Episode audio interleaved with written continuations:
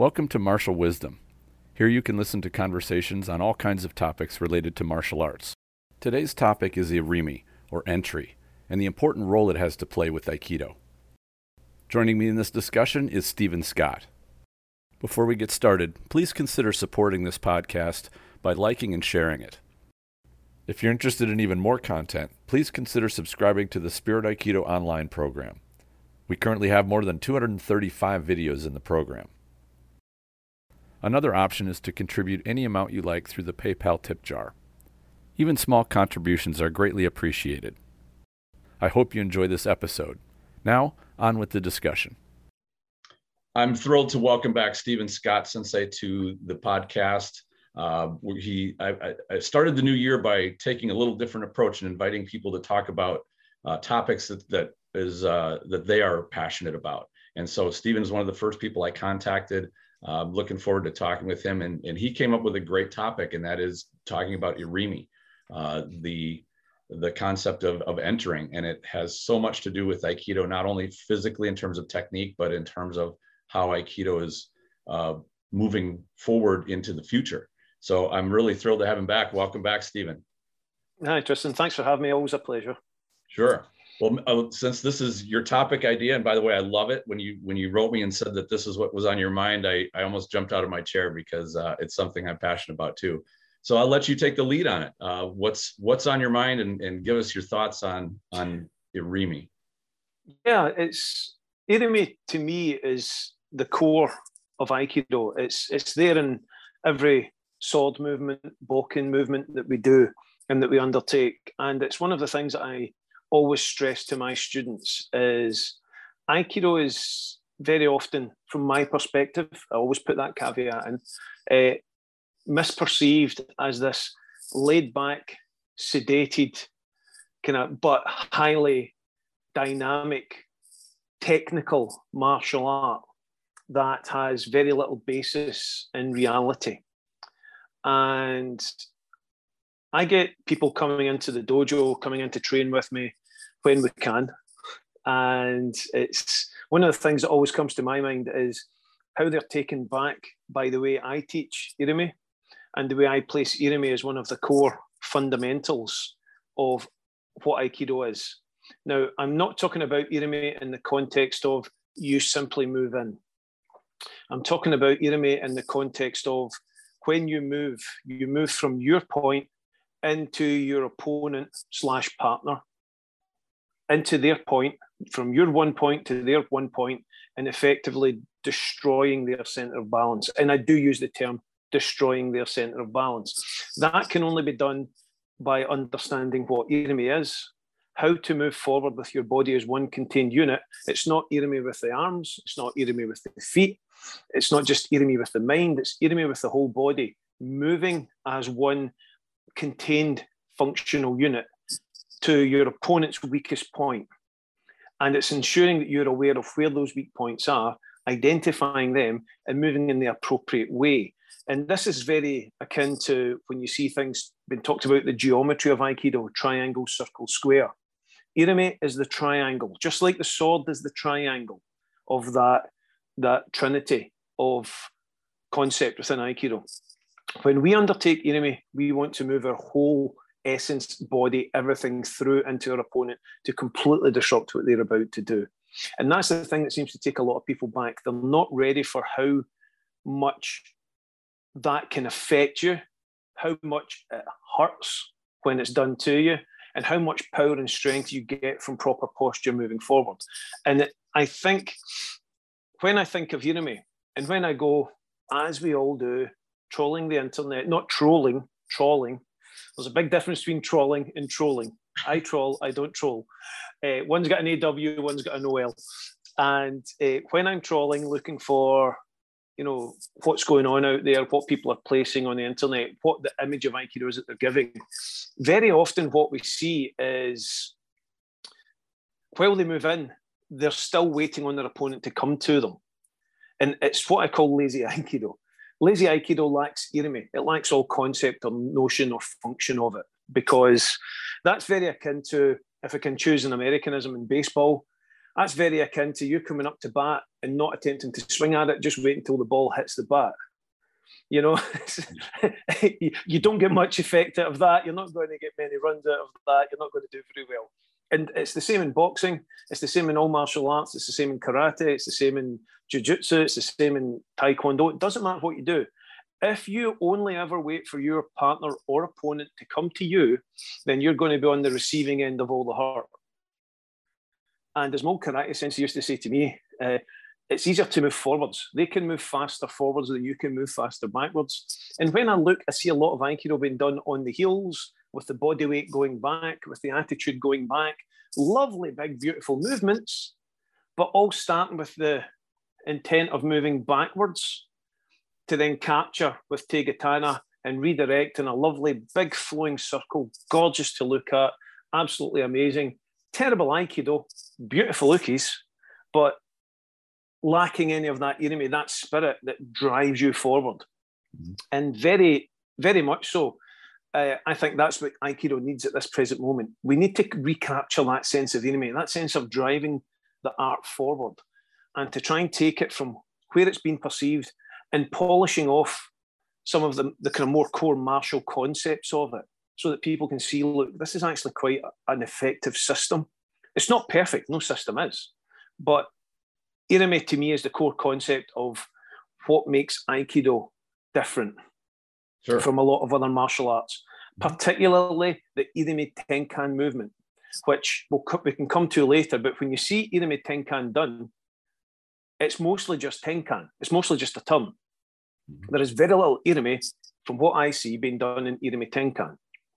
Whereas back in the day when I was taught it, being part of a mixed class, if you didn't do Irimi Tenkan correctly, there was a punch coming your way straight on the end of it. And if you didn't, if you didn't get the Irimi part right, you didn't get the Tenkan because you were too busy holding your face, complaining about the fact you, you know, you're trying not to bleed on your new gi and hakama. Uh, and it was, it was, it was a very different way of working. And nowadays, some people may see that as a bit too abrupt, a bit too sore. But um, it taught me a, an awful lot about how to move and how to take someone's posture to disrupt their ability to attack you. And that's the core concept of what Irimi is about to me. It's about attacking your opponent's center, just like we do with Bokken. You know, when you contacted me about this, I was really, I got my brain buzzing. And um, you covered, I think, one of the things that it, that I think we, we really need to discuss in here, and that is kind of three different things about Irimi. Firstly, why do it? Because a lot of a, lot of I, I see the same things that you have a lot of Aikido practitioners are very Tenkan focused. They're very passive in, in their focus and will often challenge, well, why would I, why would I enter? Uh, the second is when, and then third is how, because those are the, kind of the techno. But if you don't answer the why, explain the reasoning behind the entering, the rest kind of fall by the wayside w- without being having a justification. And in my mind, uh, entering is essentially applying or asserting yourself. And if you look at it as a way from the way of strategy, there is a time to enter mm-hmm. To your opponent. And if a wise strategist will see when those opportunities present themselves, or they will create those opportunities, that's the how and the when. Mm-hmm. but the idea that your entry is what ends the conflict. When you finally do your entry and you do it correctly at the correct time, uh, under the correct conditions, you will end the conflict. And I think that when you take this thousand foot view, that's the reason we enter because we want to put an end to the conflict. If you don't, and I think that there's a story from uh, Morihei's day where he faced a, a sword wielding challenger and he just evaded. He just constantly evaded the attack and evaded the attack and went on and on and on for half an hour, 40 minutes. And then the guy just gave up. Uh, and there's a, there's uh, an account from an ancient. Uh, there was a, a, a um, uh, from the original Olympic Games back in you know BC. Mm-hmm. There was a um, a competitor that did the exact same thing. He never would strike a blow. He would just always evade, and eventually he would wear his opponents out just because of exhaustion. And you know he was very well conditioned, very well trained, but he didn't he didn't get into the offense at all. And those two accounts made me think they both had the a couple of luxuries there. Firstly, they had all the time they needed. There, mm-hmm. there was no uh, deadline. Secondly, there was no other attackers, so there was no urgency mm-hmm. End that conflict. So really you're talking about in both cases more of a sporting environment, an isolated, um, almost a perfect one-on-one duel type situation where in reality we, we will not be guaranteed that. We will not be afforded necessarily time. We won't be afforded one one attacker only. Uh, we might have to end a conflict in a, in a timely fashion. Um, and so to me that's where within strategy there's a time to assert yourself a time to enter and there's a time when entry would be dangerous too dangerous to do and that's when you mm-hmm. avert avoid turn what have you and I think that, like yin and yang, those two aspects from a strategy standpoint have to be balanced. And a wise strategist merely sees and knows now's the time to enter or now's not the time to enter. I need to slip or evade or buy range or, or cost time, things like that. And from what I've seen with Aikido, it tends to be contemporary Aikido tends to be imbalanced heavily towards Tenkan or towards mm-hmm. avoidance, absorbing, and that sort of thing. Would you agree? Yeah, yeah, absolutely. And it's the the Tenkan movements are we. I love doing Tenkan. Absolutely love doing Tenkan. Oh, it's it's yeah. great. It's great fun. And back when I was, you know, younger and my body wasn't so broken, uh, I used to love receiving techniques that were being applied from Tenkan because you really feel that momentum build up, and then you can let yourself go and really enjoy being an uke and trying to master the art of you know not hurting yourself and being thrown properly and staying on point with the technique and helping your your partner learn. Great. But as you say when we hear about these stories and sometimes it's because of these types of stories with o sensei perhaps that's why there's more sway towards the softer side of aikido because someone could use that as a basis well once o sensei faced a a swordsman and he never struck a blow. He just evaded, evaded, evaded. Yeah, that's as you say. Yeah, that's great. You know, it, it sounds lovely, but yeah, it was a perfect situation with no pressure, uh, agreed rules of engagement. Uh, you, you, know, people on the sidelines ready to intervene. I am sure if something went wrong, they were just trying. The swordsman was just trying to get into a position where he could show superiority. I'm sure he wasn't actually trying to cut them down. Mm-hmm at that point because I, I don't see sense of being that stupid. Yeah, sure, come and attack me with your sword and kill me if you want. Yeah, no, I don't see that happening. Uh, but you know, everything gets mystified and the legend grows and all that kind of thing. Uh, I'm not saying it didn't happen, but what I'm trying to say is that the the, the concept of what might have been happening has been has most likely been skewed. So on the one thing that, I, I, would want to jump in and add here, and that is from my experience in full contact uh, martial arts for a long, long time. Yes, you can do that, but you have to be perfect in every one of oh, your yeah. evasions. If you make you one make mistake, mistake, you're done. Mm-hmm. And so yeah, that, that's yet another risk. Yeah, absolutely. As as you're completely right, Tristan, is that uh, you have to be on point consistently, and it's much more difficult to defend than attack. Yeah, and if you so, if yeah. you are more experienced than your opponent, like vastly more experienced, it's easier. But if he's oh, yeah. at your level, it's mm-hmm. extraordinarily mm-hmm. difficult to make every one of your evasions and every one of your dodges and make it perfect mm-hmm. as well as being in good enough condition because if he's as, as conditioned as well as you are or in better condition mm-hmm. now you could run out of gas and if you run out of gas you're going to miss an evasion and you're you're done so there's yeah. there's a number of factors at play there yeah absolutely and that's one of the reasons why Irimi is that aspect of attempting to control your environment. And mm-hmm. as you quite rightly pointed out, the, there are times when it's it's acceptable to attack, and there's times when it's it's unwise to attack. And I'm not saying that everyone should just run in head first uh, straight into whatever comes at you. Uh, I'm the prime example of that is that's probably why Johnny Lawrence didn't win the All Valley because he didn't attempt to block this. it was an illegal kick to the head, but, but he ran straight into it and made no attempt to yep. block it. So upon, sorry, Johnny, led with his face. he yep. led with his face. So, yeah. but without that, we wouldn't have Cobra Kai. So um, yeah, you know, and one of one of my favorite examples, and I found many students resonate with this is is really the perfect expression of a irimi is going through walking through a revolving door if you step forward at the wrong time you're going to catch a door right in the face but if you wait absolutely. for your moment and you enter that's when you get through the door and you do it mm-hmm. safely. And uh, it's just a simple matter of timing and, and placement. It is. Yeah. And we, we have to also understand that Aikido is a, is a martial art about control. Mm-hmm. It's not necessarily a martial art that, and a study of an art or a martial system that is there to try and necessarily harm people. It has extremely dangerous techniques, you know, that are also extremely complex and difficult to perform. So, yes, against a resisting opponent, a lot of what you see in Aikido won't work as you see it done in a technical format. Mm-hmm. It requires something to break your opponent's concentration, break their posture, break their stance. And that's why I use the term destroy your opponent's structure. Mm-hmm. And you'll see this very much so. And there are other martial arts that do the same very differently. Wing Chun does the same. They don't destroy your structure, but they see this center line through your body and they'll mm-hmm. attack on that center line. They'll not want to give up their center line and will want to control your center line while moving forward. That's Irimi. We right. do it in Aikido. We'll do a triangular movement to the side, then move forward. Mm-hmm. For example, using Sokumen Iriminage. Uh, that itself is a direct form of Irimi where you come to the side, then move diagonally through your opponent, cutting through their centre line from an angle. And that's the triangular aspect again. Mm-hmm. When it comes to dealing with strikes in aggressive situations, it makes sense to employ Irimi rather than Tenkan.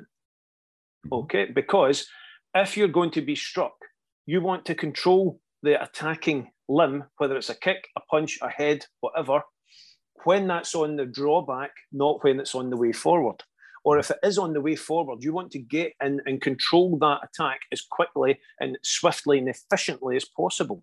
Mm-hmm. Because you don't want to wait until that strike has built up maximum momentum at the perfect distance to connect with you. That's where most damage is going to be done. Mm-hmm. You want to connect with it before it gets to that. That's what allows you to redirect it. So the Tenkan itself struggles if the Irimi is not employed with it. Irimi is there to capture, enter, capture, and destroy and recontrol, give your aspect of control onto your opponent's attacking force. Without that, the Tenkan becomes extremely difficult unless you have a 100% compliant uke. You know, years and, ago, I, I, came across this saying that said every Tenkan begins and ends with an Irimi. I agree. Yeah, and, and, and should I, do. The more the once I heard that, and I started realizing when Tenkan works and when I tend to fail with it, it fails when there's no initial irimi. It's a small one, but it's that yeah. you take the range at which you do your turn. And, yes. and then I heard the, the, the, reverse of that, which is that every irimi begins and ends with tenkan. That one was a harder one for me to, to, to start to see in action, but the, the, the first one, definitely. Um, yeah. And, and I think that there's, there's a little exercise that I do with people to kind of drive home how effective and I think what you're talking about with that irimi is interception. You intercept mm-hmm. the the attack before it fully forms up and becomes powerful. And yes, and what I'll do is is I'll have a student stand there, and then a, a ways away from me, and I'll say, I want you to approach me like you're just going to punch me in the head. And they they kind of they'll sort of walk or run up, and they'll they'll drill where my head is. And I say, all right, back up and do it again. And they do it, and I take a step towards them just as they approach me and I suddenly see, you know, that like their targeting computer just gets jostled. And yeah. I said, did that disrupt you a little bit? Like, I'm not hypnotizing you by saying that you can't attack me. You certainly can. But when I don't apply any pressure and I just stand there and I let you come forward and hit me, you have nothing to worry about. Or if I mm-hmm. back up, that just lends you confidence.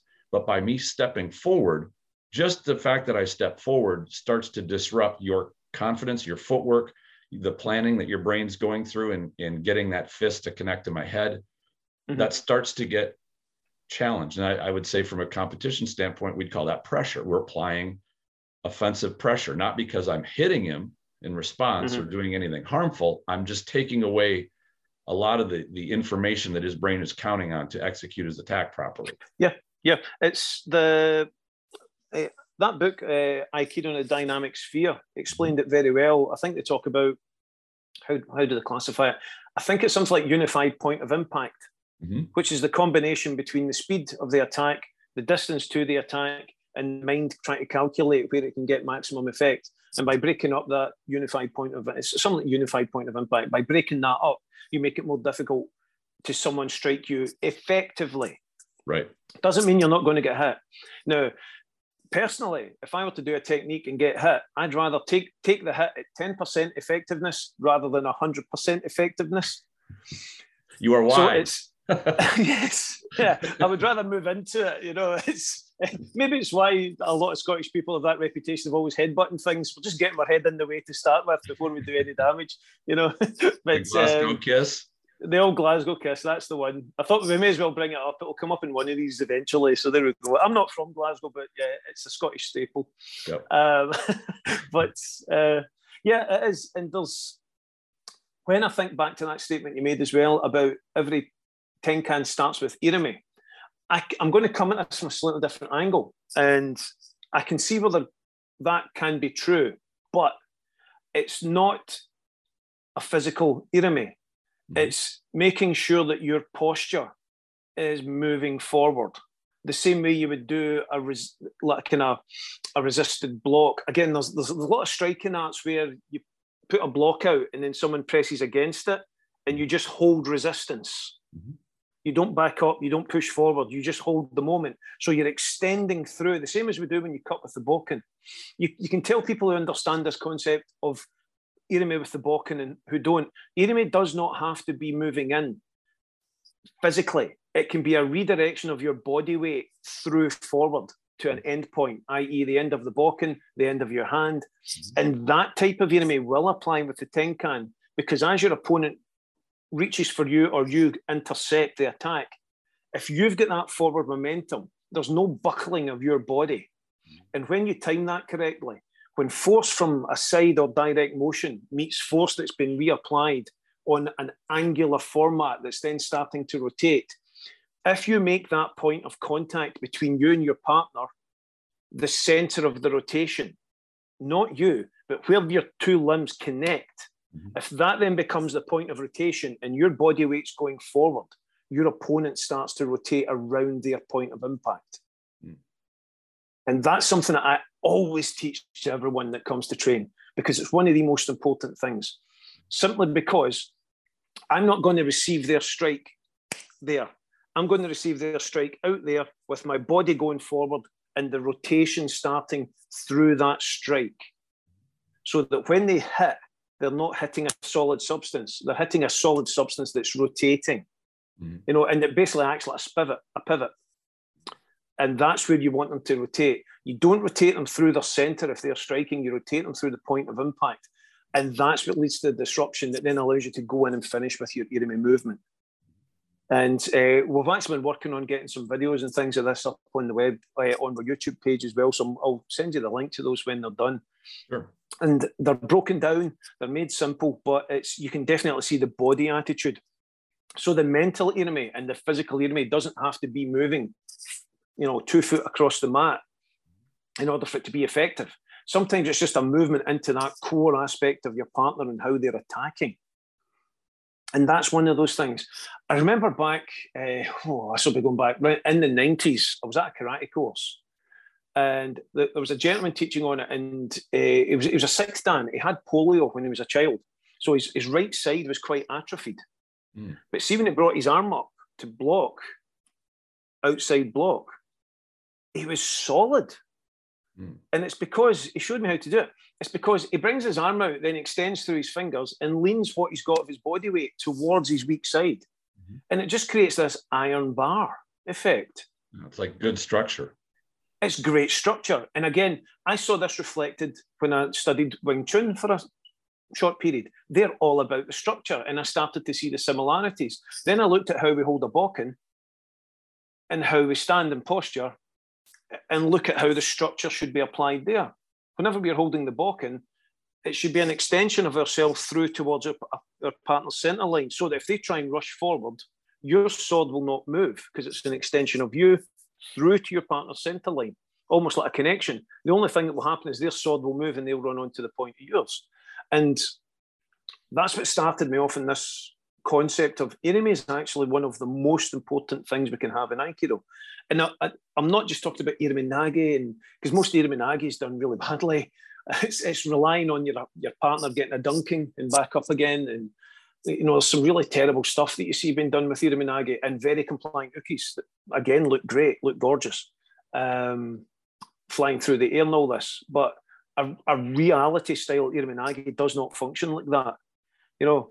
And then once we start looking at the concept of Irimi, we then start to understand how and why we do things a certain way, why the sword affects our Aikido. And this is why I've, I've changed my sword work into a 20 weapon system similar to the Jo with movements that reflect how we do our techniques, not the kind of standard traditional basic seven sword suburi that doesn't seem to have any bearing on what we do as Aikidoka that you see done quite a lot.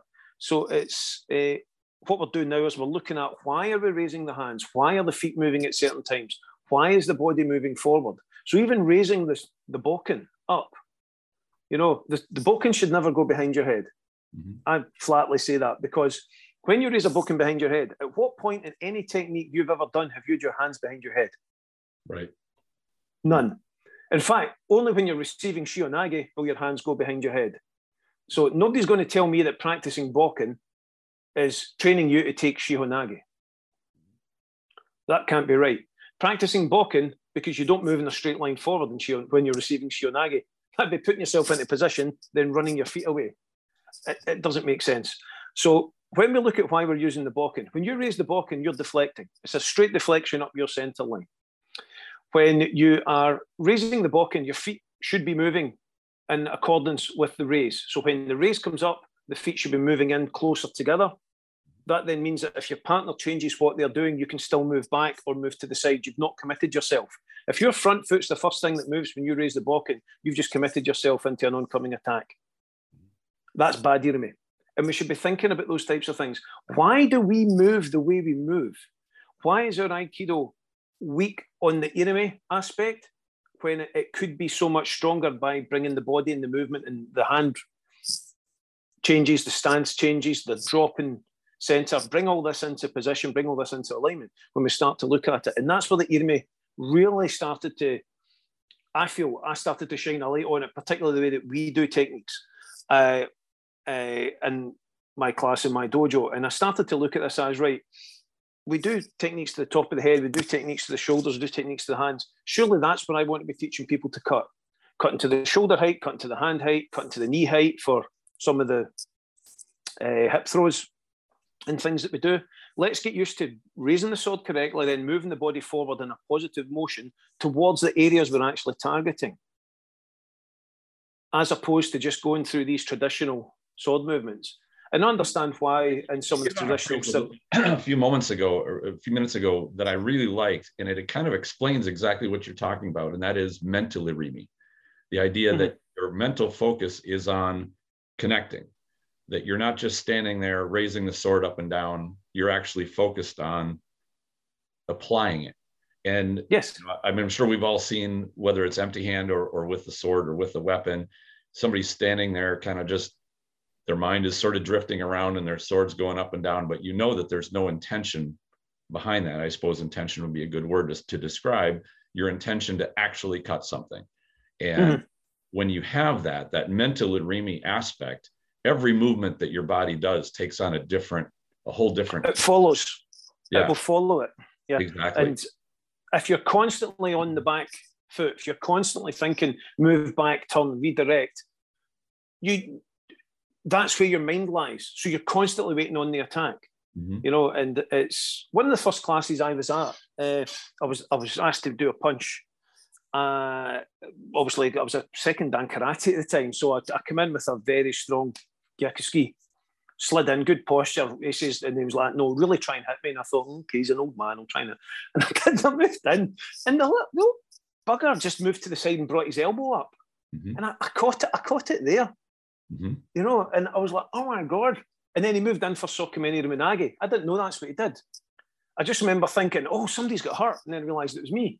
Because um, it was a ah! noise. Um, but it was so subtle but he moved in with his elbow, which mm-hmm. pulled my head back, and that was it.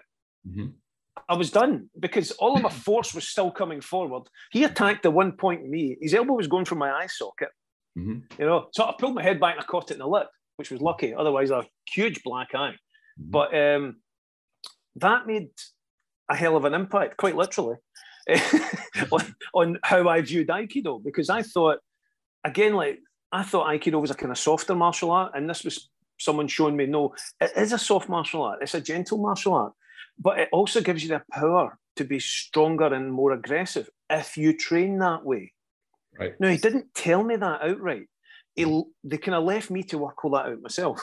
So I'm a firm believer that if you train hard and you train hard style and you train soft style, you have choices. If you only train soft style, you only have one choice. If you only train hard style, you only have one choice. But if you train with that capability to be both, you know, supple and strong at the same time, then you suddenly open up a whole range of different options strategically that you can bring to bear. You can be what, what and I should say as well when I talk about Irimi, there's no aggression here. And this is the part that starts to get a wee bit away, but not much. You just have to bear with it. There's no aggression there. There is no thought whatsoever for your opponent. So I'm not trying to hurt them. Mm-hmm. I'm moving my body effectively against an, an external force. That's the way I look at it.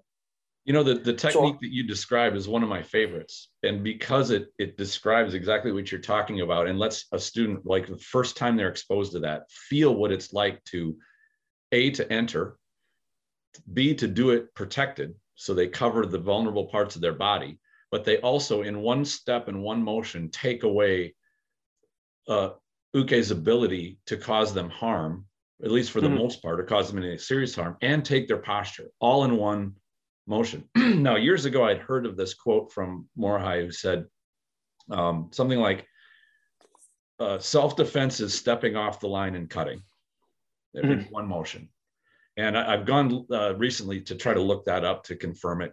Uh, I haven't, haven't been able to find it, but the, it kind of brings that to light, what you talked about earlier, which was you do that, that offline entry step, that triangle mm-hmm. step, and then you cut, whether the cut is with the arms, like the we would call it a sayunage, but um, the mm-hmm. iriminage.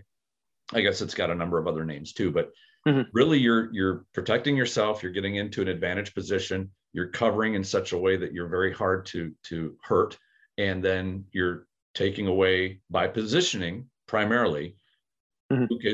Posture and ability to to harm you. You're crowding their space. Um, yeah. And, I mean, and yeah. by placement, you're doing that. Now, the harder they're coming in, basically, the harder they run into you. And what I've found is if you enter thinking you're going to jam your elbow into their head, you're probably going to lean and, and, compromise your own posture. But if you mm-hmm. this no man's land between us, I'm taking it. Yes. And go in, yeah. in that position with that mindset. And if you run into me, I'm sorry, but you know, you're running into me. Not mm-hmm. I'm not causing harm to you. And you know, uh, we'd always have this phrase, uh, energy in is energy out. So the harder the attack comes, the harder you run into, you know, the, the, the shell or the, that, that atemi body, that striking body. Um, yeah. So it's, and it's a great lesson that, that I can teach somebody on their very first day and, and it mm-hmm. drives it home. Yeah, absolutely. Mm-hmm. I usually do that just so that they can see that um, this is not just a soft art we we will be soft at times, mm-hmm. but we'll also be quite hard, and it, it, it, will also feel quite threatening, and not threatening again as in it's an it's an aggressive, you know, macho testosterone filled environment. I don't mean it that way. Is that it, it's threatening in the terms of just like you put there, where you think you're going to be able to do something, I'm going to be there stopping you from doing that. Mm-hmm. And that's that to me, I, th- I, think that's a good way. I like the way you put that there. That's the best way of looking at Irimi. It's it's about moving in, and I used the word destruction earlier. I'm going to use it again. Destroying your opponent's intent and capability to occupy that that central area, that no man's land, where they can then step up to the next point, which is hurting you. Mm-hmm. So if you're already there and you're already in, and you're already controlling that environment, or you're forcing their body into a position through their own manipulations mm-hmm. into a position where they cannot control that central environment, then that's Irimi, that's you succeeding. Mm-hmm. And what we have to remember is Aikido is a very close martial art. It's a close quarters martial art. It's not designed for 10 foot apart combat. It's right in your face mm-hmm. type of thing. When you start to apply techniques, you may start far apart for safety, which is great, and then you build up and build up and build up. But with particularly when I train with my Dan grades, I expect them to be about two feet maximum from me when we start to instigate attacks. Mm-hmm. And you have to shut that down straight away. And right. it doesn't matter if you make the right decision or the wrong decision. The fact that you shut it down with that good, positive, mental irimi attitude where everything's moving forward, mm-hmm. bam, and you go. That's enough to disrupt that attack and buy you those microseconds to make subtle changes to where they are and then start to do a technique. But you cannot do the majority of the techniques without first engaging with your opponent. And I believe that's why we always start from hand grabs, wrist grabs, shoulder grabs, because we immediately get the feel and the sensation of working with someone. And what I always tell my students is, I, I don't sound like Bruce Lee here, but don't think about what you're going to do. Feel what they're doing and react to what you feel. You know, don't think about it, feel it.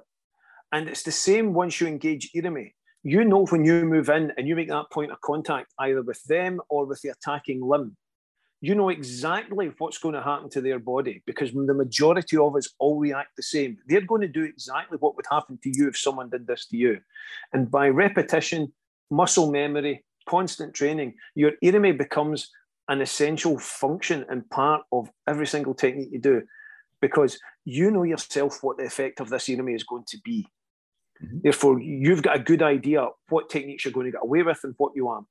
If you move in with an irimi that's defending against a head strike and you drop your body weight and then you cut your hand down at that point of impact, you know Tenkan is out the window at this point because their arm's going to be back, your body weight's going to be in on their elbow. Tenkan is out the way. You mm. physically can't do it. They're leaning back and over. But basic entry iriminage, tenchinage, ikkyo, kokyunage, even to some extent, if you want to, wanted to go down that route. Uh, Aiki Otoshi, where you then turn, grab the legs and flip them because the weight's already going backwards, is always on the cards. You have so much there to choose from Shomenate. you can do. Shomenate as well, yeah. Yes, I just I just simply slap through the face. Right. Yeah, why not? and it's, you know, it's everything's there that you need. Well, and you know, I, I, like how you describe the range thing because you know I, I go back and I, I, play in maai mind how many instructors will say, "Well, always get good my, always be three feet away so that your attacker has to take a step towards you," and that, by and large, is sound advice. But in reality, we know that we don't always get perfect maai in in a real situation. Somebody could start talking to you at a foot away from you. And then it comes into the reaction gap.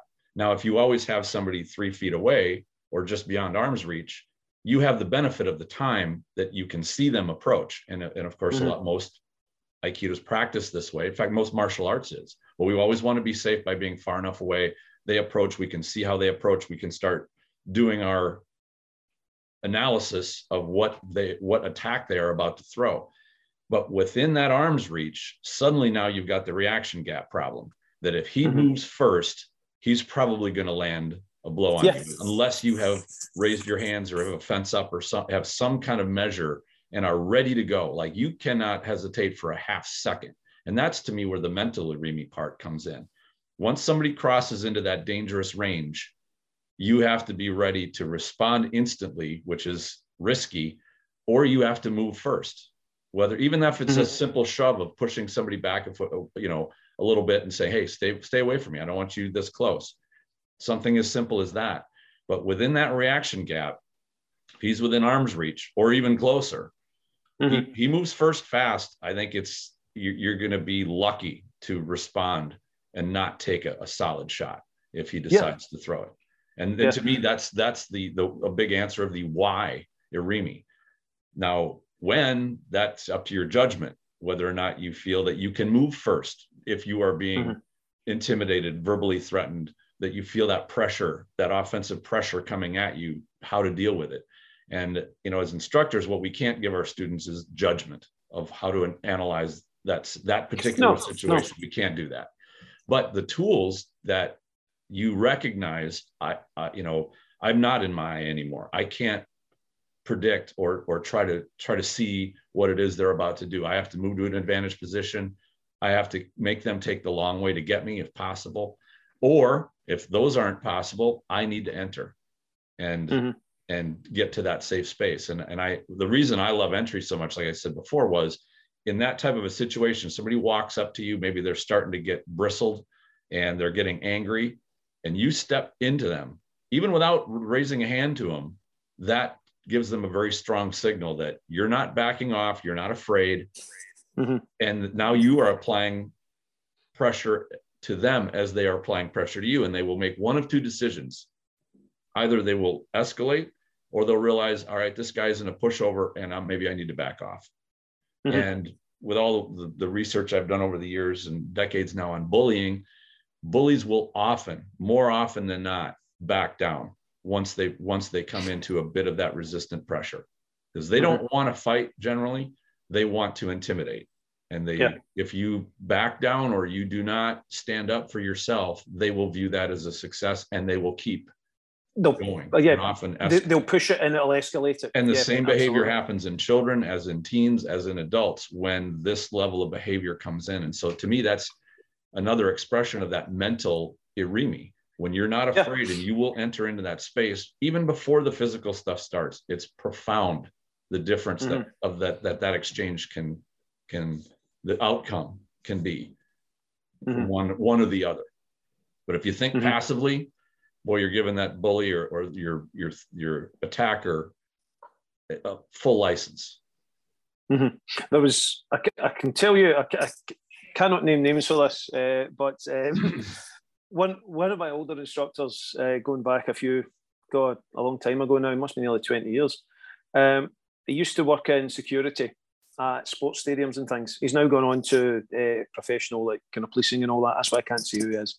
So um, he used to run a team of security officers that would infiltrate crowds and sit in areas where, where they saw things starting off fans getting a little rowdy and uh, i don't know what it's like in the uh, NFL or NHL or anything like that when sports kicks off. But over here, football can be quite aggressive with fans.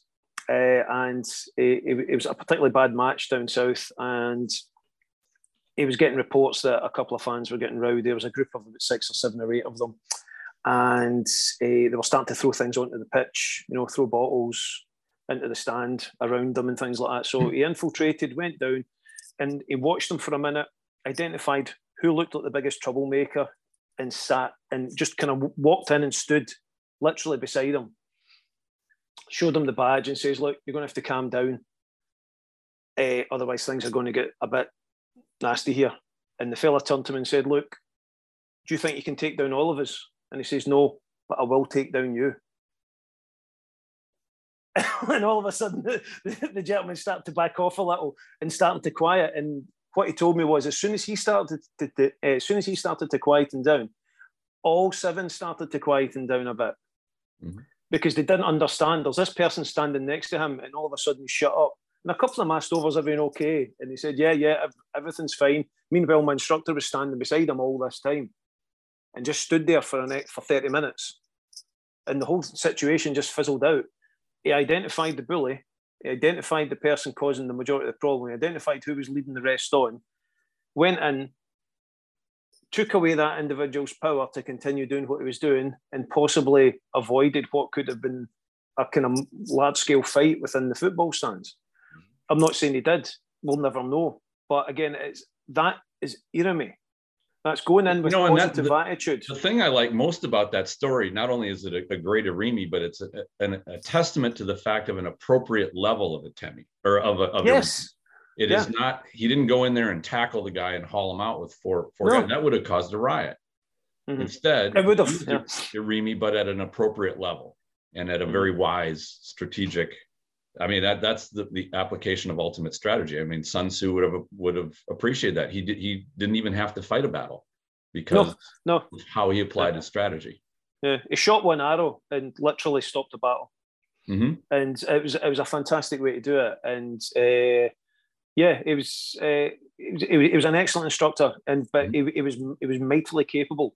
And again, it was he was one of the people that, that helped open me up to posture, irimi, attitude in Aikido, and that's something that I find that irimi mentality just seems to be lacking a lot nowadays, uh, particularly higher up in the echelons of Aikido, where mm-hmm. Aikido is being bullied. Mm-hmm. Aikido as a martial art is being bullied, and the majority of the people at the top are doing nothing about it. They're mm-hmm. making no attempt to stand up for themselves. They're making no attempt to engage and say, "Look, I'm not going to fight you about this, but you know, this is what we do, and this is our thing, and this is how it works." Sure. You know, there's there's there's no attempt to resolve this situation. It's been left to the boots on the ground guys, mm-hmm. you know, to to take all the flack and all the nonsense. And I still get people every other week contact me. You know, how can you do that? It's rubbish. Why are you doing this martial art? It's it's crap. You know, mm-hmm. Steven Seagal's a such and such. And I'm like, yeah, well, I'm not going to. You know, that's that's he's nothing to do with me. Why are you bringing him up? You mm-hmm. it's like I suppose we share the first name, Whoopi. Yeah. um, yeah, all you Stevens are like. yeah, that's it. Yeah, we're all. well, you know, I, um, I want to say too that, like I said before, with Tenkan and Irimi, to me, they they are two tactics, if you call them that, that need to be in balance. And it's not as though Irimi is superior, but it clearly, like in the example that you just showed about or talked about with the in the football stadium, mm-hmm. uh, Tenkan buys you time in that sense, if your friend had just said, well, let's see how this plays out, while he watched an escalation go from mild to, to more extreme and not intercepted it, chances are it would have gotten to something that he, he could not have controlled by himself. He, I mean, Absolutely. it would have turned into something. Yeah. So someone would that would be a great description of, of when Tenkan is not a good strategy, when you yeah, need to yeah. deal with something that's of imminent importance. Um, mm-hmm. so, so yeah, that's, that's, I'm gonna I'm gonna keep that story in my mind because that's a great way to yeah because everybody I think can see that picture or has seen what it looks like whether it's in a bar or whether it's you know a crowd of people yeah. and things start to boil start to simmer and then they turn into a boil and then uh-huh. they blow over or you know, blow up. I can still remember the way my sensei looked at me when he was telling the story and it was his eyes and everything went. He goes, "No, but I will stop you." Mm-hmm. And I, get shivers. I was like, oh, that's oh, oh, that was serious. And I remember because I was much, much younger back then, and it was just that whole kind of, oh, he really means that. He really, he really, really meant that. You know, and, and I, I love the way that the, putting the term mentally uh, irimi on that, in that, in fact, that you could see his intent, even when he he simulated mm-hmm. what he showed. And I've seen this in competitors. I've seen it in in professionals uh, I, I, always called it like when I see them drop the fangs, when you realize you're not dealing mm-hmm. with just a nice chum here anymore. No, now no. you're dealing with somebody who means business. And yeah, they will usually yeah. tell you you're standing right on the borderline right now. So you either yes. back away or there's going to be an issue. And you can see how serious they are in their eyes. Mm-hmm. And, you know, of course, as, as people who train martial artists, if you don't have the confidence to deliver that intent to somebody, they'll see it and they'll call you on it and that's that's mm-hmm. the day that's why we train so diligently so that we we know that if it does go to it, it you will take that one guy down mm-hmm. and that you're mm-hmm. ready to do it um it, it's the quiet place it's mm-hmm. it's I, I like to make this analogy to students as well. Um, if, if you watch genuine professional boxers or fighters, mm-hmm. when they're on their way out to the ring, everyone thinks that's their game face. Mm-hmm. That's not their game face, that's their show face. The game face was three minutes before that when they're sitting on a bench, quiet, in their own space, getting ready. So that by the second the door opens and they step out, they're already on point. That's their way of preparing their own mental irimi for themselves to ensure they have the proper attitude, the proper focus, the proper forward intent and what they have to do yeah, it looks great. They're on their way out to the ring. They've got the hoods on. They're jumping up and down. There's punches coming everywhere. The crowd's going wild. That's not the game face. The game face was the moments before that the crowd never saw, mm-hmm. where they have that quiet moment to themselves, getting themselves switched on. And in real situations, we don't have time to switch the game face on. True. so that that's where the the kind of the challenge comes within Aikido and any martial art. I like the term that Osensei phrased, uh, Masakatsu, Agatsu, Katsu Hayabi. True victory is victory over yourself in a single instant.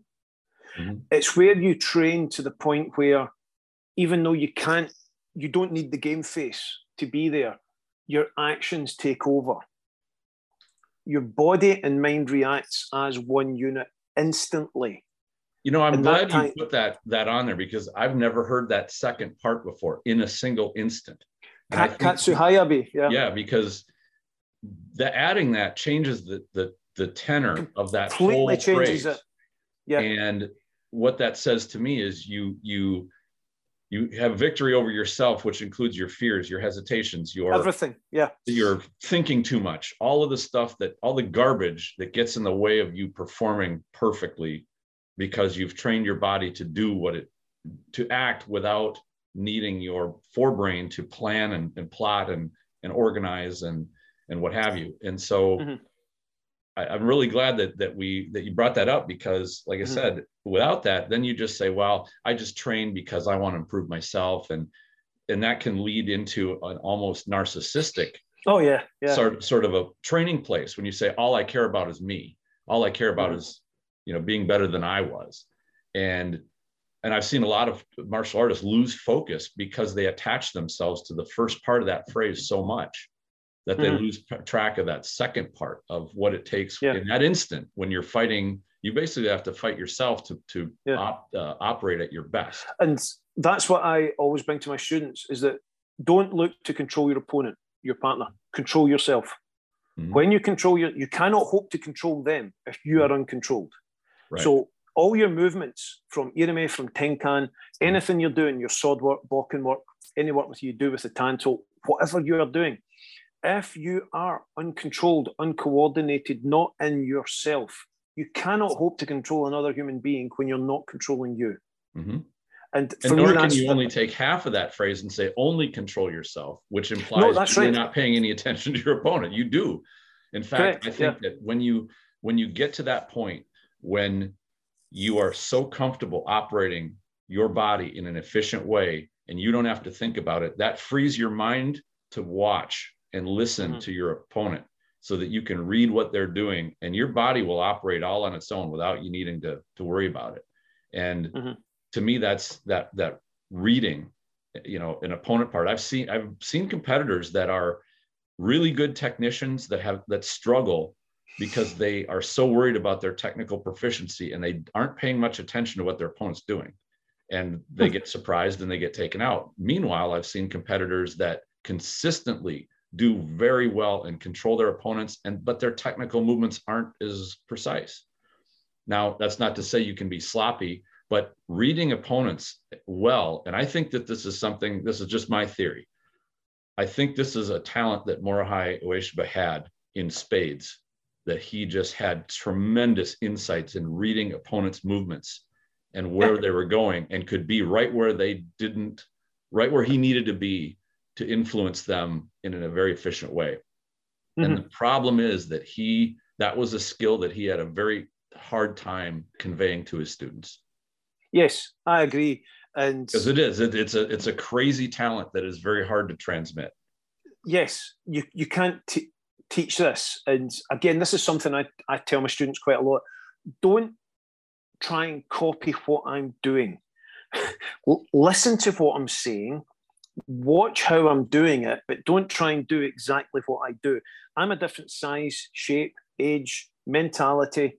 I come from a different background. What's that got to do with martial arts? Everything. Mm-hmm. Because I might be more inclined to take a more aggressive stance than someone who never had to do much in life to get where they are.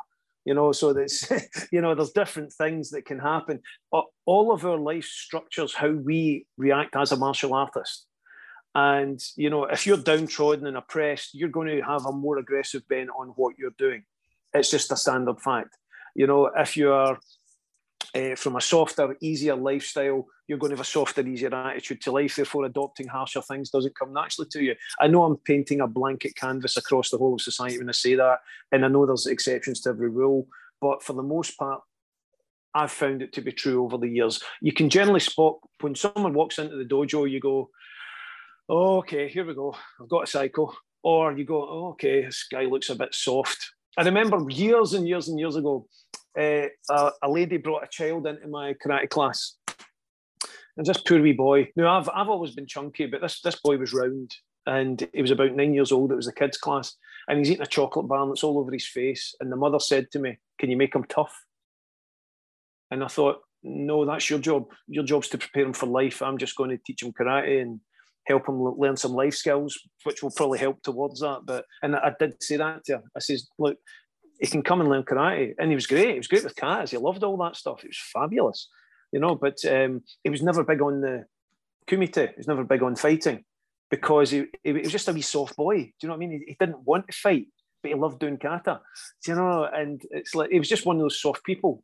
And obviously, you know, the mother and the father wanted him to be a much tougher guy, but he was he was never going to be that.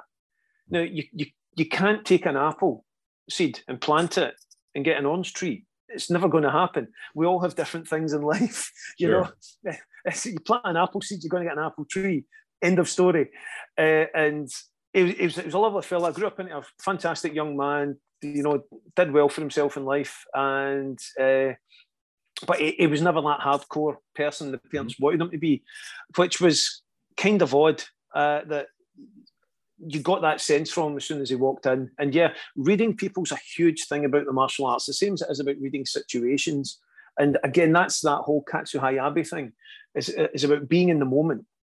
So wh- whoever you're working with, you have to be in the moment with them. Whoever you're teaching, you have to be in the moment with them. When you're training, you have to be in that moment. Nothing matters mm-hmm. but that moment. So when we start to apply the techniques like Irimi to individuals, we also have to be aware of who we're training with. Mm-hmm. You know, I'm not saying that everybody comes out of my class, you get the crap kicked out and you'll get baby bruises. I've had, have I? I'm trying to think. I've never, touch wood, never had a serious injury in one of my classes. I had that course I was at once, someone broke a collarbone, but uh, I've never had any of my students seriously injured uh, ever because we train sensibly. We train within our own limitations and oh, we sure. ourselves. So it's, but at the same time, we want to train effectively. And uh, yeah. when it comes to applying all of these different aspects of technique, even Tenkan, Tenkan relates to the Jo movement, you mm. know, and the, the Jo's all about Tenkan, but it's not about Tenkan outside our body. It's about Tenkan inside your opponent. The Tenkan happens inside them, not outside them. Mm. The rotation and turn should be a rotation and turn of their center. So whether you're displacing their center on a horizontal or a vertical or an XYZ three dimensional axis, which is what you should be doing all the time. Mm-hmm. You, you know, whether it's just rotating the jaw and changing a grip and breaking someone's posture or altering the muscle alignment in their arms so you can then reutilize it and change direction with it. It's all the same focus. The Irimi aspect is still there with the Tenkan same as that Tenkan aspect is always kind of slightly there with the Irimi as well. The two do work hand in hand. And it's it just seems kind of odd sometimes that when you have different people from different backgrounds, from different aspects coming in, that when we go to apply it, it still affects everyone the same. That's where I was going with that. Is, is that it doesn't matter if you get the cycle coming into the class or the, the soft person coming into the class, they will all learn efficiently and your ability to read who they are change will adapt with how you apply each of these techniques and things to people. You know when you mentioned the the, the personality aspect i i reflected that that one of my instructors one of my main, main instructors he was really good at tenkan techniques.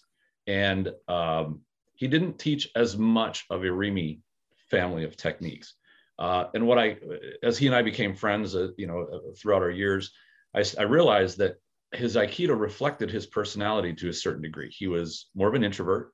Um, he was not terribly comfortable with confrontation generally, uh, very friendly. Um, and to me, that is sort of the personality of Tenkan, where you buy yourself time, you allow things to kind of form around you.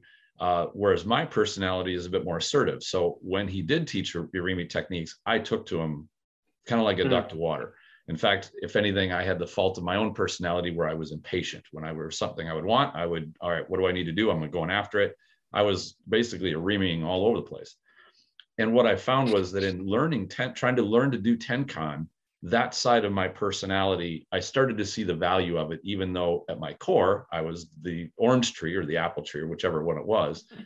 I would still have that intent of saying, I want to go after something. I'm going to have that mental irimi. But I also see the value of, okay, right now at this moment, this is not the time to enter. Now I need to be patient or now I need to, to turn, let things evolve.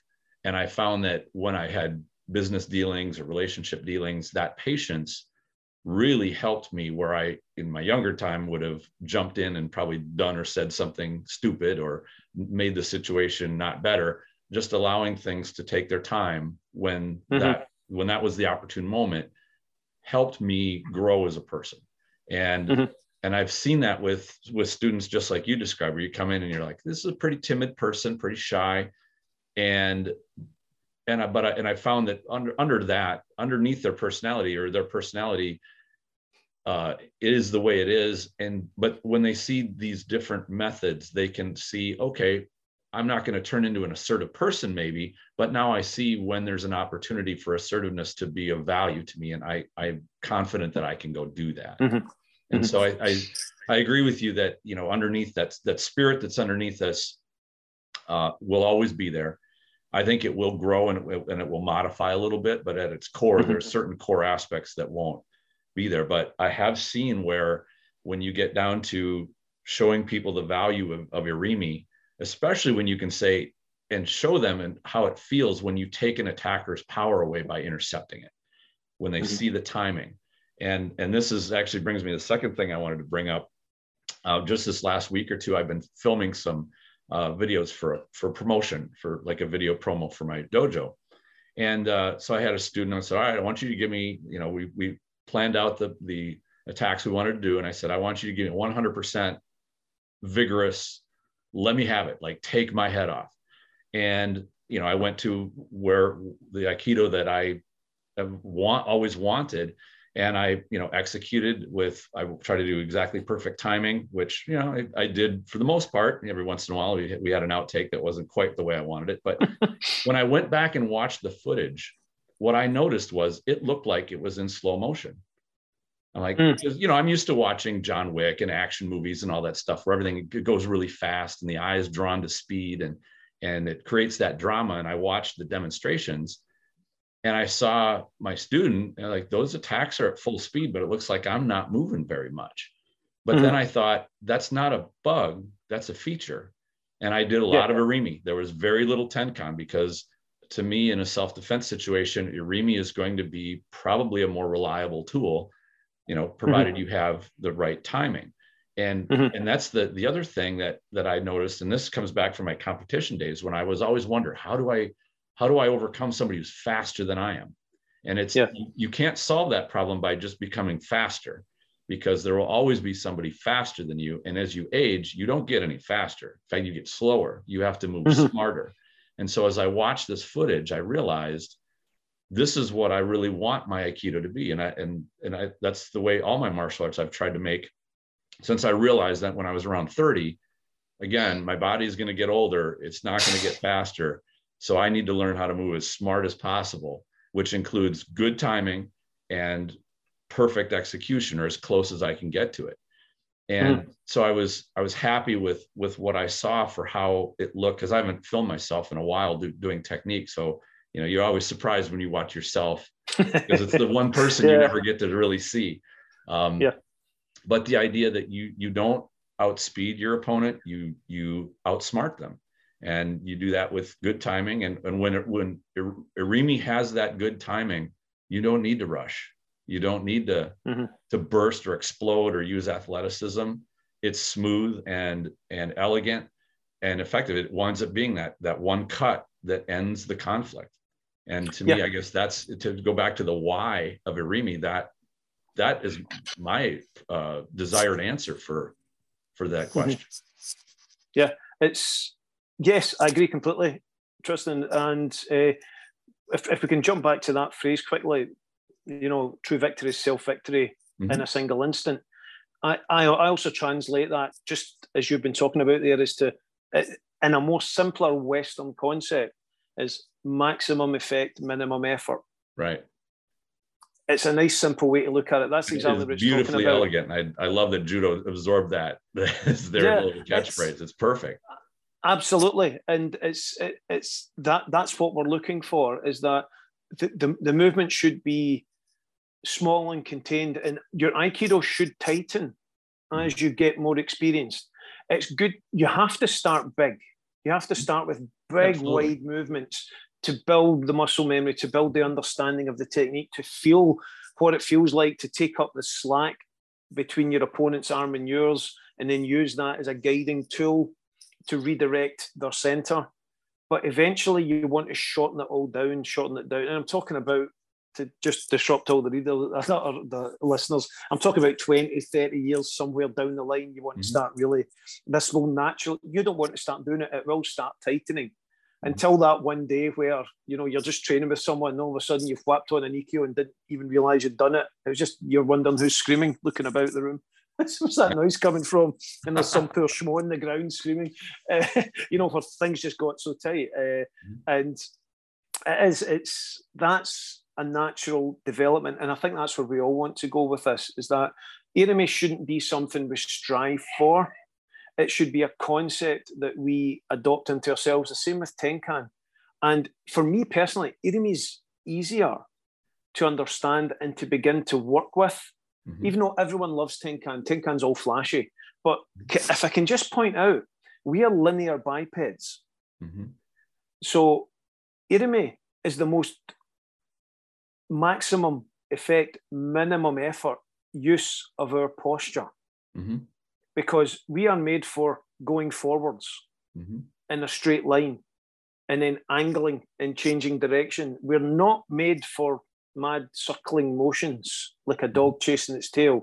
We don't have the stability and structure for circling. Mm-hmm. That's why when we do adopt Tenkan, we have to adopt that the triangle, circle, square attitude, the square being ourselves, we have to always try and somewhere with our posture achieve four points of contact with the ground.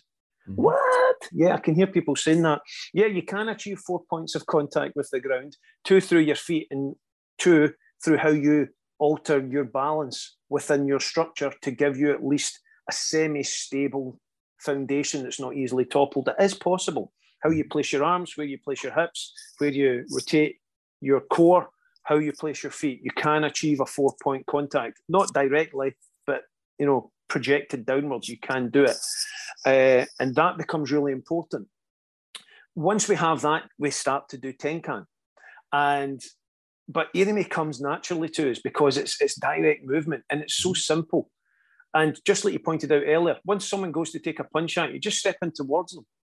You know, mm-hmm. if it's a big roundhouse punch, it's going to miss you or at worst, you're going to get a, a dink on the side of the head.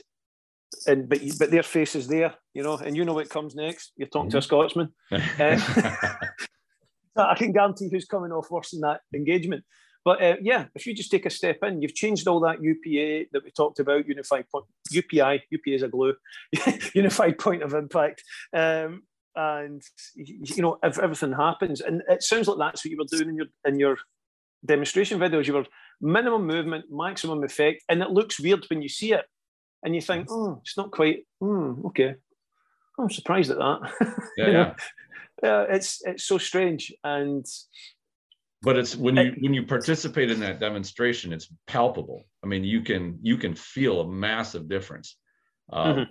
Now, one of the things with the Irimi too that I like, uh, is kind of what you're talking about, which is Irimi tends to be fewer steps and I'm not talking about steps like your feet walking, it's fewer uh, increments to your goal. It, they tend to yes. be shorter, shorter, quicker. In my opinion, fewer things to go wrong. The more steps you have in a, in the execution of a technique, each one of those introduces a new point, potential point of failure. You step mm-hmm. wrong, you twist, you hit a rock in your with your foot, or you you know any of these things the longer something goes on the longer there is time for for something to go wrong or for it to go in a way that you didn't you didn't see you didn't pick up and so mm-hmm. I, I, don't think that that irimi is necessarily superior to tenkan if it's used at the wrong time, it is certainly inferior to Tenkan. Um, yes, completely.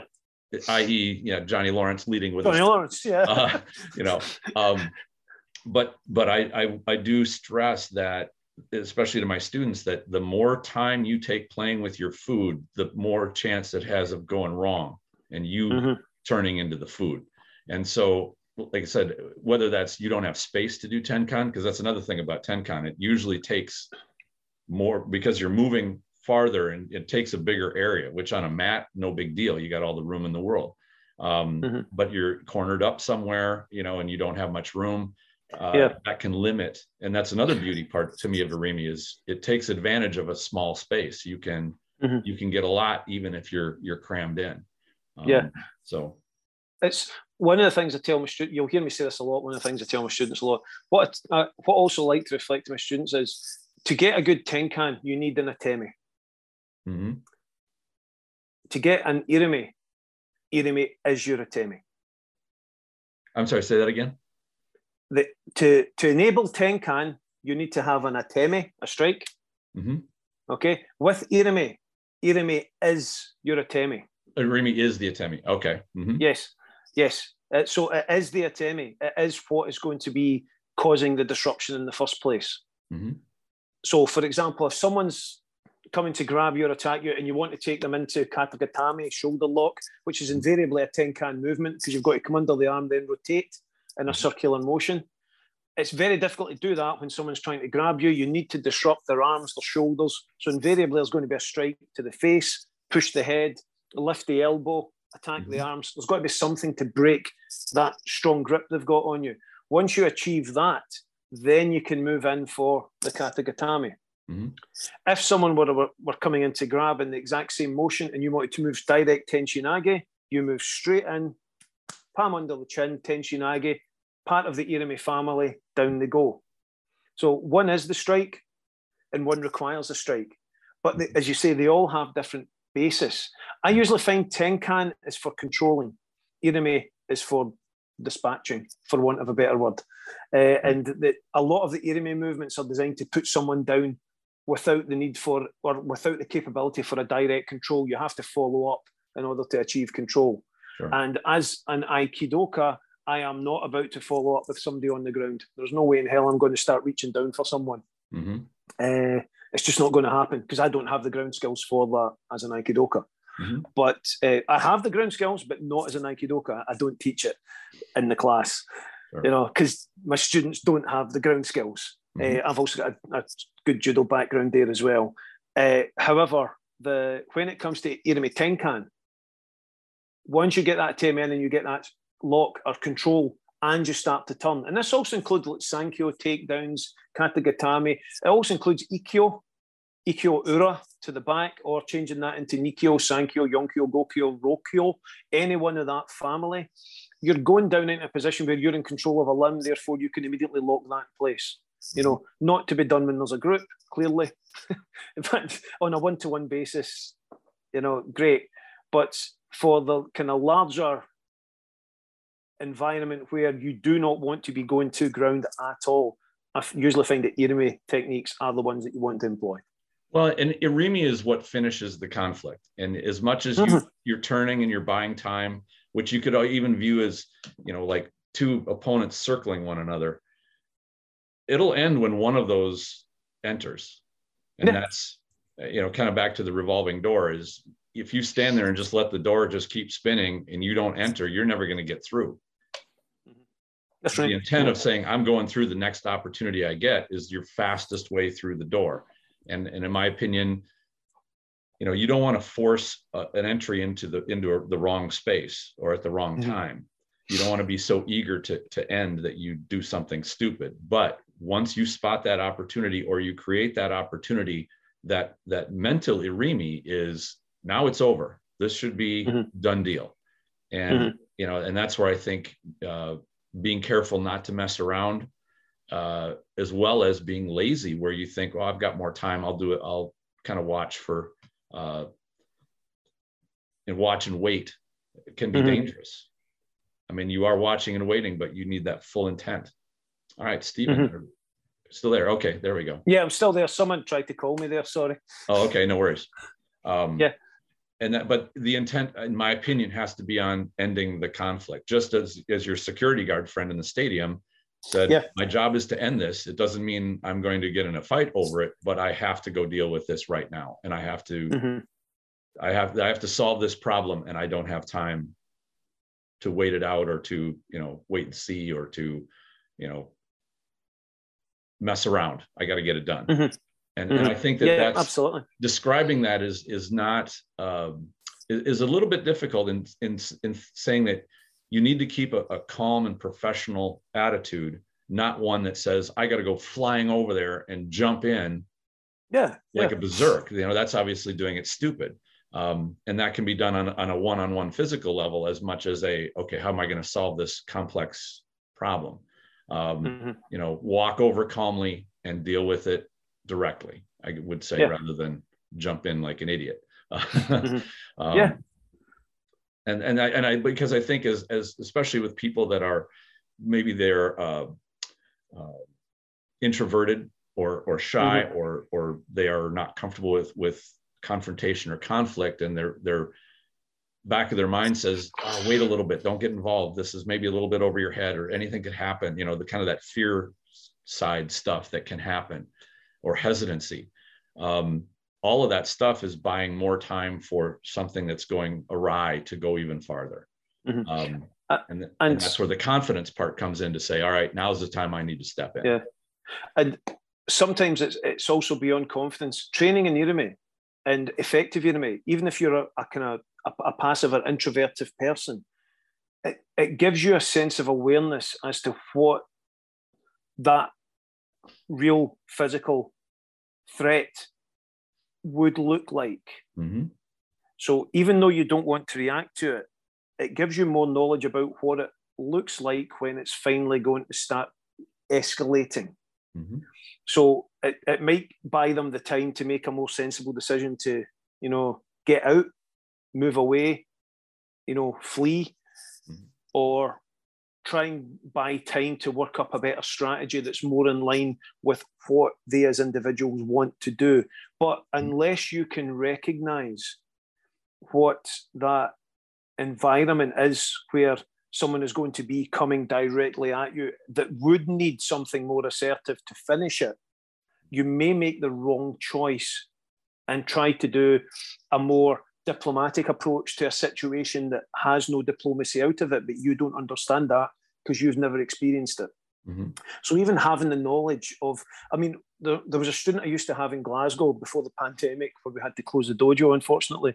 Uh, he was very jumpy, he was very timid, he was very nervous. And he, he, he, would- he would never, I mean, he flinched when you touched him. And, but at the same time, he, he wasn't afraid to apply the technique, but he hated taking the technique because it, it just put fear in him. But for me, that wasn't so. Everyone used to complain, but for me, it wasn't such a bad thing. He was going to hurt himself eventually, regardless of what I did, because he was so tense all the time being thrown.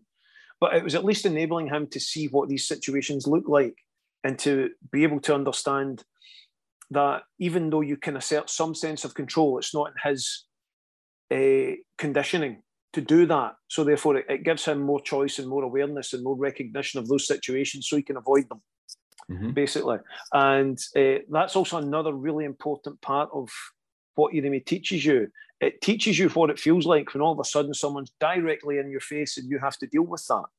Mhm. So it also gives you that capability to choose to either not be in those situations. If you hate it, don't get into those situations. You know, don't throw an off the cuff remark that's going to send someone into a flying rage and get them into your face if you don't like that. And while that seems common sense, this is human beings we're talking about. We don't always use common sense. Possibly the most uncommon thing in the planet is common sense.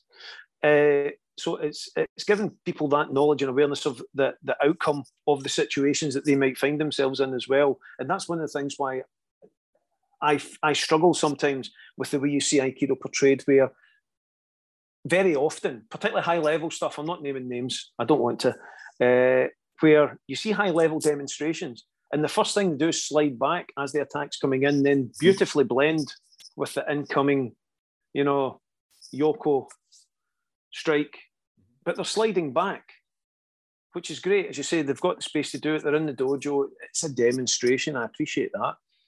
And then their ukes floating around their arms and they're all extended and it's gorgeous. I love that stuff. I really do. I'm not slagging it off in any way, shape. I'm not making fun of it, but it'd be useful to also see that's that movement, right? Okay, now we're going to demonstrate the Irimi movement. And I, I just don't see it getting done enough. I'm not saying it's not being done, but as a demonstration technique for Aikido, I would love to see a lot of more high level guys in the Aikido environment just putting out lots of, you know me, lots of real. In fact, one of the best videos I saw was uh, Ikeda Sensei's video Irimi. Remember that back in the day on the old VHS. Uh, it was it was fabulous because he was he was very strong. He was very focused. He was very forward. I think that's the last time I saw anything like that really been done and um, it was a great video to watch. If anyone can get a hold of it, I would highly recommend you do it. Again, quite a compliant uke because it's made for video, mm-hmm. but you can appreciate the movements and why he's doing them in the Irimi video. It was it was it was a good one to try and get your hands on. It's it was the old Aiki News I think that did it, so getting a hold of it probably really difficult now. You know, when you describe that backing up, and I've seen the same thing that you have both in person and on uh, on video, and I think in in breaking down why that is there and i'm not saying whether it was specifically trained there but i've definitely seen brand new people if you have an attacker start to come towards them their instinct is to back up and i mm-hmm. think that the reason that is is it buys you space and time both of which are reassuring you're mm-hmm. reassured mm-hmm. by the fact you're farther away from your attacker and you're also reassured that you get more time to uh, execute and choose correctly how you're going to respond and unfortunately it gives your your attacker time as well yeah. by entering you take their time away you take absolutely you add the You're pressure but you you take away from them what they are trying to take away from you mm-hmm. now granted it's the tricky part is you you don't have time extra time to to act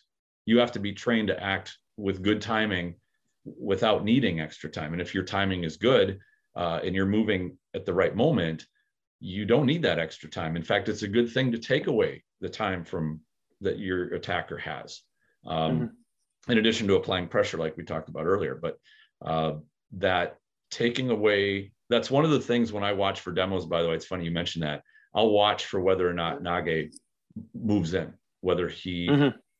initiates that contact and disrupts. And it's it's very subtle. It can be very small and even sometimes difficult to see. It's not a big motion, even yeah, a little yeah. motion in is enough to be very disruptive. Um, it can even be just just moving the forward knee slightly right. forward and adjusting the body weight exactly proper yep. striking attitude that can completely change how a technique's applied yep. or even just a little bit of a uh, and this is even harder to see but it's easy to feel is that that, that flinch of you show that your intent of moving forward the eyes open a yeah. little bit you you have just a tiny little shift if so, if an attacker sees that, often they will respond to it, um, like more often than not, just because they don't know what's about to happen. But if you're if you're placid, you stay still or you back up, you show clearly mm-hmm. that you are not going to intervene or or enter. Um, mm-hmm. And I and I think that that's part of the mental engagement that, that goes on between an attacker and their their target. Uh, and it certainly happened with with me when I when I would compete is most of what was happening was not physical it was mostly mental and mm-hmm. you I, I, encountered some very experienced people where if you get into into that ring or on that competitive field even if you're 10 feet away from them you feel like you're walking into their kind of zone of control mm-hmm. because they are just so comfortable that they're like they have a it's this is hard to describe but it feels like they have control of the space and you're entering yeah. their space. And I'd go back to what you talked about with the boxer. How many times have you heard boxers say that ring is mine? I own that mm-hmm. space. That's the mindset that they get into is I'm controlling that all of that space in there. That's mine. And, and I'm controlling everything around my opponent so that that mm-hmm. you know and to me that's that that sort of game face or the the um the mental attitude they put on they're not waiting they're saying this this area is under my control and to yeah. me that is part of that mental irimi is i've entered all of this space and now you're in it and i'm yeah. going to deal with you as i need to and then, and then it's the tools don't matter whether it's you know boxing or wrestling or anything like that but you feel it it's tangible when you have somebody that has that mm-hmm. mental attitude yeah it's it's there as well in aikido when we adopt our posture mm-hmm. and it's very it's vital that irimi attitude that forward projection is I, again i tell my students all the time is that where my hands are on either side of my body, the tram lines either side of my body, extending through, coming into a triangular point in my middle, where my hands are extended, this is mine. Mm-hmm. You come into this, you belong to me. You know, and I am not going to then, we all have that perfect positioning where we can get maximum effect from our posture. So we don't want to be then suddenly extending our hands out beyond that where we lose power. Mm-hmm if we start reaching for opponents, we lose power. We're giving ourselves to them. Mm-hmm. With Irimi, we don't give them our hand, we give them our entire body. So if we need to close that distance, our posture remains strong and forward, and we physically close that distance. Mm-hmm. And that's the same thing, just as you're talking about there, Tristan, is I control this entire area around about my body and if I need to control the area to the side, I'm not going to twist. I'm going to turn. Mm-hmm. If I need to control the area behind me, I'm going to pivot and adopt another posture and control that, that positioning. That area all around me, and it's very tight. It's like a foot from my body, foot and a half from my body in another direction. That's mine. You come into that, you belong to me. If I make contact with you, I've closed that gap. I've not sacrificed myself to do that. You belong to me as soon as that pinky, extended pinky, touches you, that's it. It's over. I'm taking control. And that's that type of attitude that I ask my students to adopt. It takes a long time. It takes a lot of confidence. You've got to be able to have confidence in your technical ability. You've got to know your techniques. This is not, you know, Aikido is a marathon. It's not a sprint. I say that a lot. And it, it, it's, it's about mastering yourself and knowing yourself enough to be confident to do that. But that's it's the exact same thing is to get that through and to ensure that that um, that attitude comes across correctly.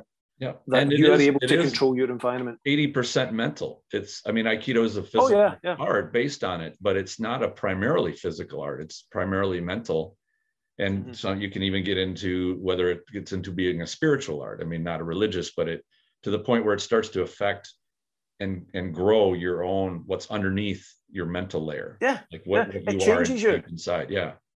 Yeah. Um, I mean, I, I, Aikido changes you as a person. It, it, mm-hmm. it, it, will make you a better person. Mm-hmm. And I, I honestly feel that it will make you a better person and it will make you a stronger, more confident person. But mm-hmm. only when you take the reasoned approach to look at it for what it is.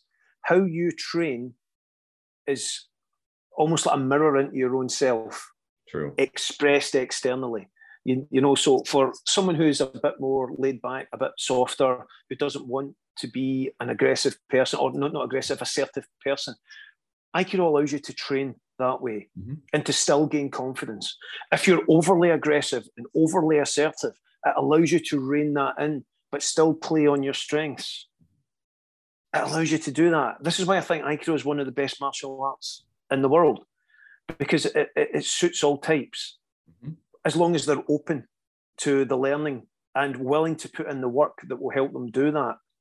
Uh, it, it's an amazing martial art for that. It truly is. It's a transformative martial art.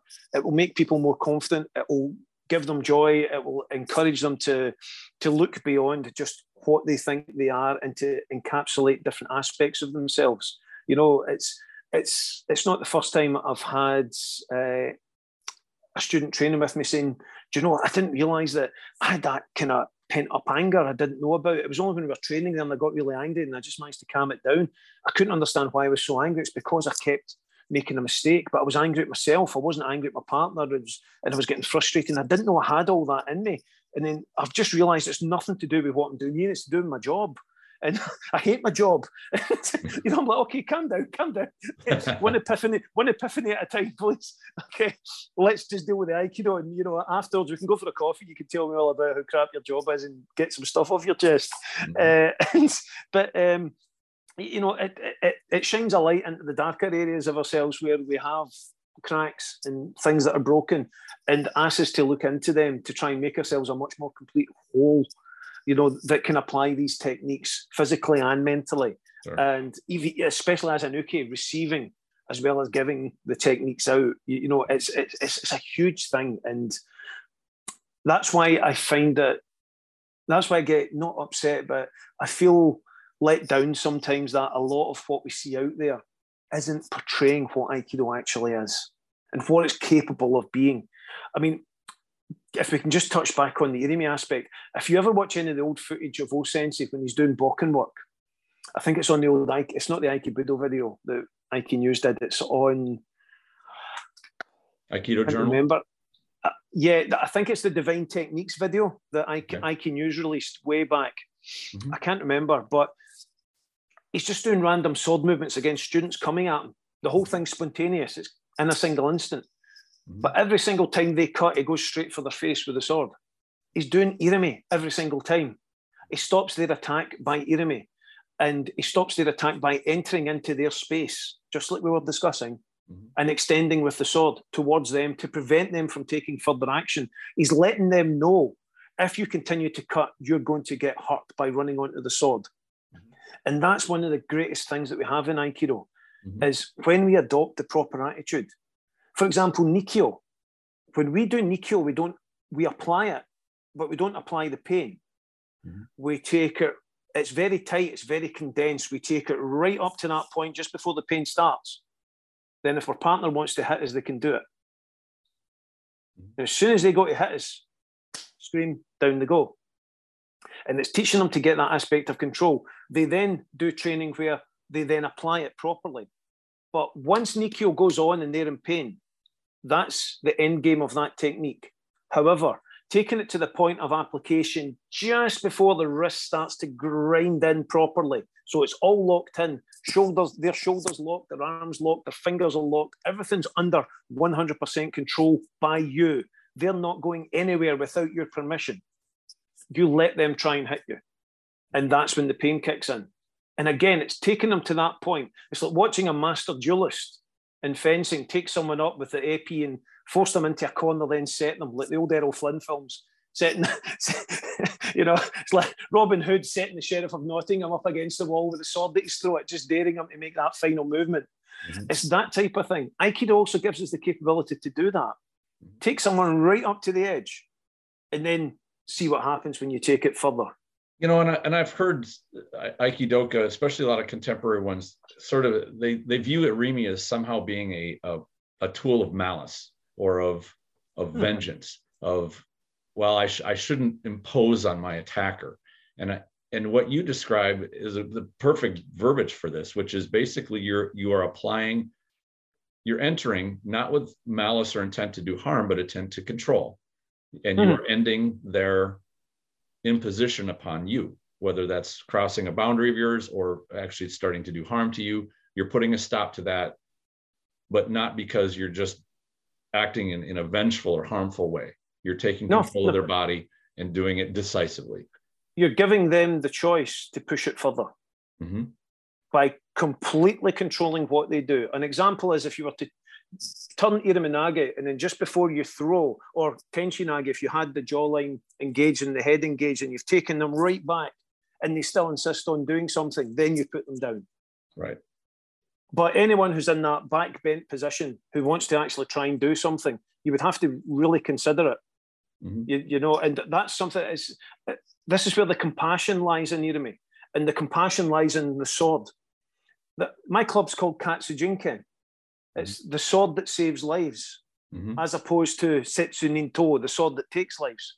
Mm-hmm. Train to be effective and efficient, not to hurt people, but to take your training up to the point where you allow them to make that final decision. If they want to push it, finish it. Mm-hmm. But the responsibility for that is not on you, it's on them because they had the opt, they had the opt out. You know, you've got them locked in a full extended, really strong ikkyo with their elbow straining at the joint. Mm-hmm. You know, if they continue to draw a knife or push for you, you've got to drop that. You've got to take that action to mm-hmm. protect yourself. Had they not drawn that weapon, you wouldn't have done that. Sure. And that's on them.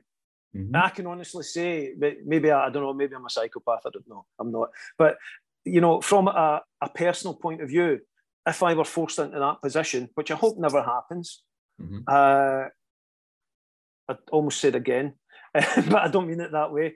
Uh, it worked fine the last time. Uh, if I were forced into that position where that had to happen, I would have no remorse about taking that action to protect myself. Mm-hmm.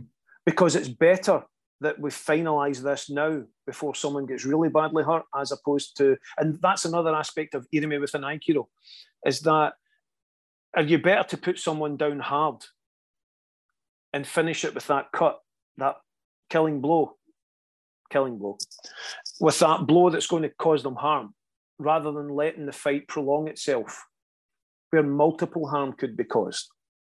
Mm-hmm. That's true. For me personally, from a a philosophical and a, a personal point of view, it's better to finish it at that point rather than let this prolong, mm-hmm. where a bystander could get hurt, you could be killed or maimed, they could be killed or maimed by making a mistake, falling on their own knife, something like that. Do you know what I mean? It's better to finish it with the minimum effect on them. And that's where that whole Masakatsu, Agatsu, Katsu Hayabi comes in. It's that uh, true victory is victory over yourself in that single instant. Do you have that necessary capability to finish this as you need to for maximum effect, for minimum effort on both? Mm. And sometimes it requires a hard line, and sometimes it requires the soft line. Sure. Uh, we are at 90 minutes now, so I think Ooh. this would be a good wrap up point. Time flies when you're having fun. But it does, uh, yes. Always love these. Ask chats. you if you had any last thoughts you wanted to end on. Although what you just said is pretty pretty good, but you've always got no, more insight. So I, I I will leave it at that. I was on the roll there. Uh, I was on the roll there. So yeah, no, but let's just leave it at that one, Tristan. We've had a really good chat. I've thoroughly enjoyed it. Absolutely, yeah. This has been a wonderful chat. So uh, it's great talking to you again, Stephen. Um, uh, you know, I really like this. I could, we could, I'm sure, continue talking for another hour easily. We could be here for uh, a week. Yeah. Yeah. yeah. that's right. You got all week. Bring food and water. We'll be okay. that's right. All right. So thank you very much again for having you, Stephen. Um, looking forward to seeing uh, how people review this one. So we've gotten some very yeah. great comments on some of the recent uh, videos we've done. So um, good, good. With that, I guess have a great rest of your evening. Yes, and to you, and a happy new year to yourself and all your good viewers and everyone. Thank you, and you too. Okay. Thank you very much for listening, and I hope you enjoyed this discussion. Stay tuned for more episodes. I've got some great stuff on the way very soon. In the meantime, enjoy your training.